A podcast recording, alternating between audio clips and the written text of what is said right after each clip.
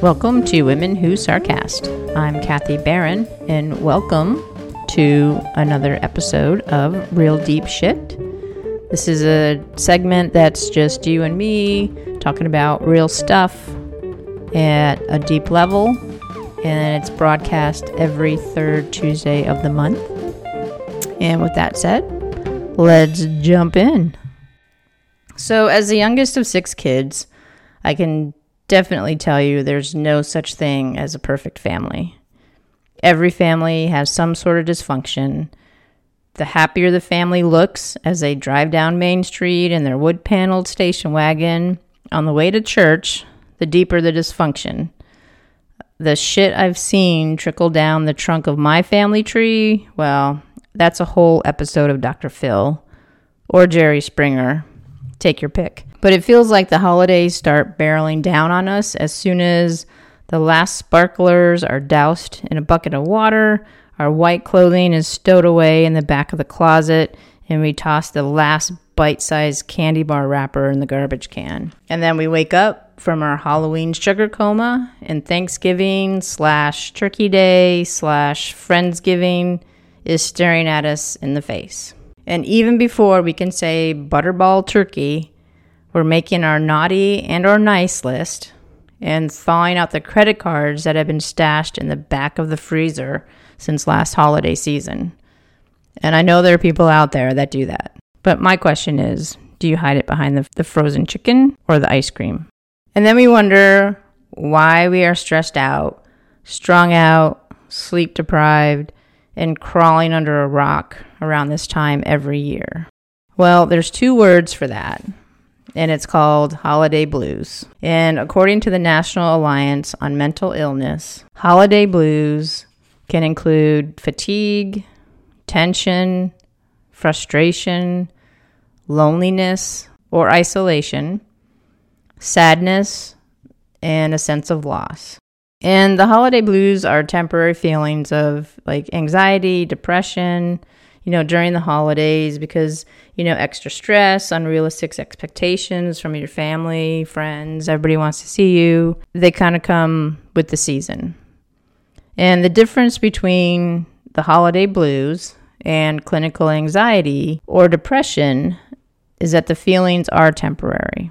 However, short term problems must still be taken seriously because they can lead to long term mental health conditions. Holiday blues are real and much more common than you may think.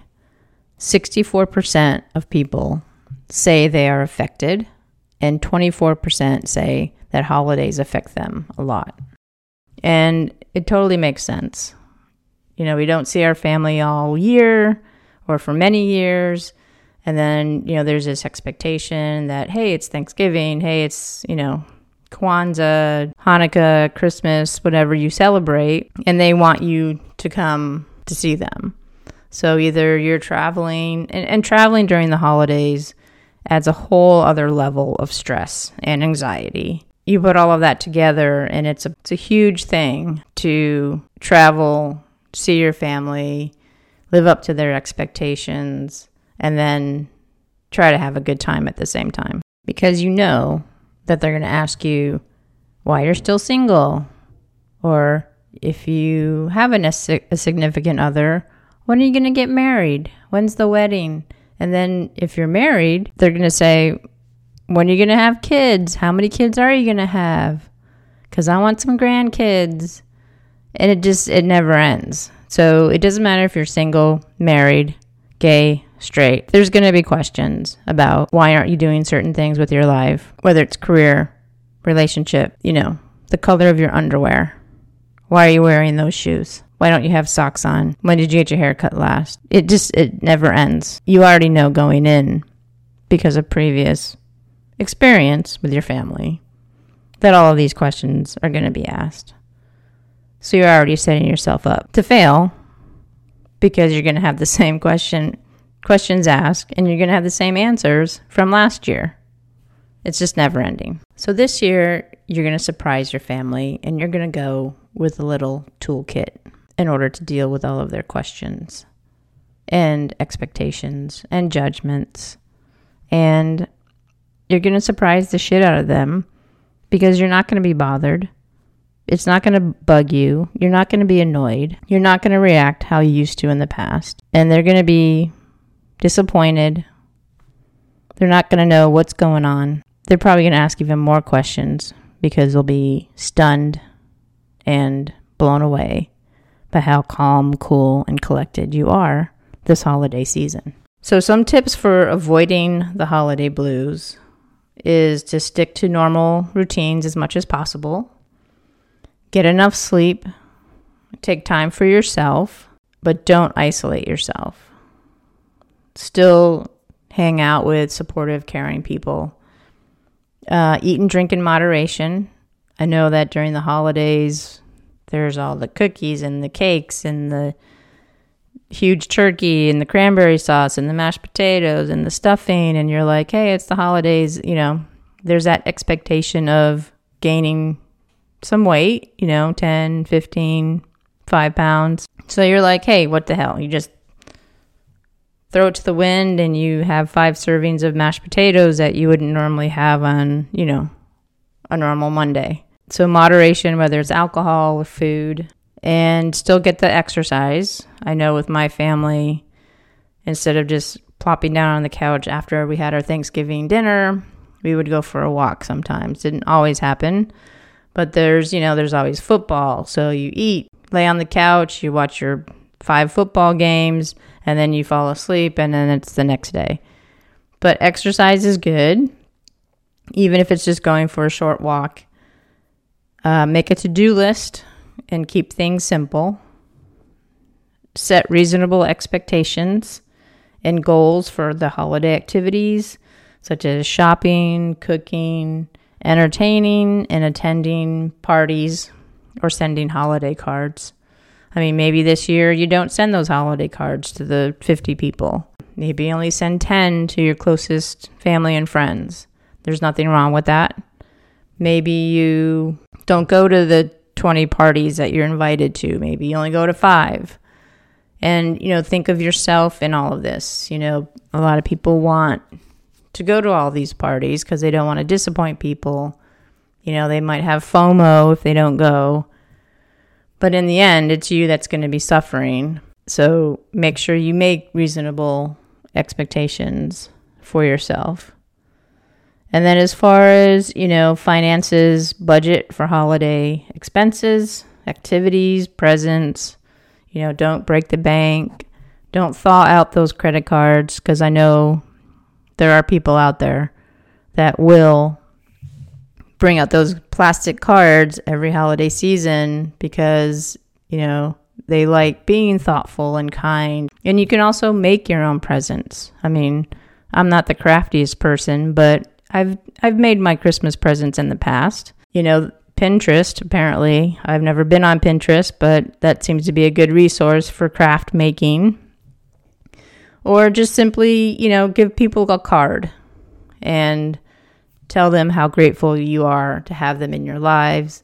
To me, that's a very thoughtful and moving gift. If I got that from someone, I would rather have that than a sweater, honestly. And then, you know, listen to music or find other ways to relax, whether it's massage, spa day, mani pedi, because, you know, you know me, I get those all the time. And just take care of yourself and have that as like your holiday. Just get some friends and have a spa day or listen to, you know, holiday music. Some people that's relaxing. Some people, like me, it's not so relaxing, but just do what you enjoy doing and don't drastically change who you are and what you do on a regular basis just because of what you think your family and friends expect of you because it's the holidays. It's just any other day. It just happens to be a day that you have off and that you're hanging out with family and friends and eating a ton of food. To me, that's a that's a Friday night.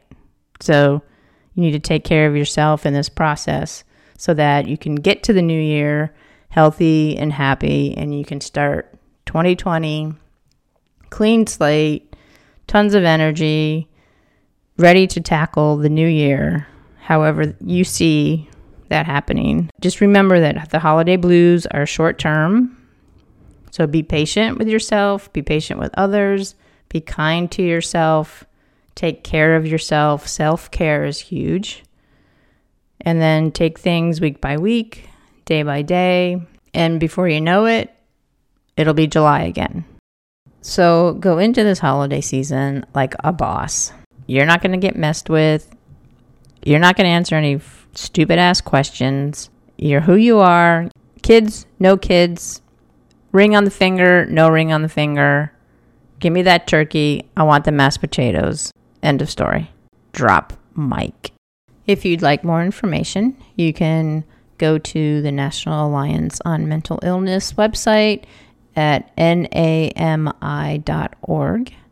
And I'd love to hear how your holidays went and any pictures that you have of you dropping mics. If you don't have a mic, drop a turkey leg.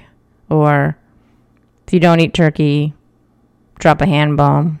Whatever works for you. But send me pictures, send me your tips, send me your stories. I want to hear from you.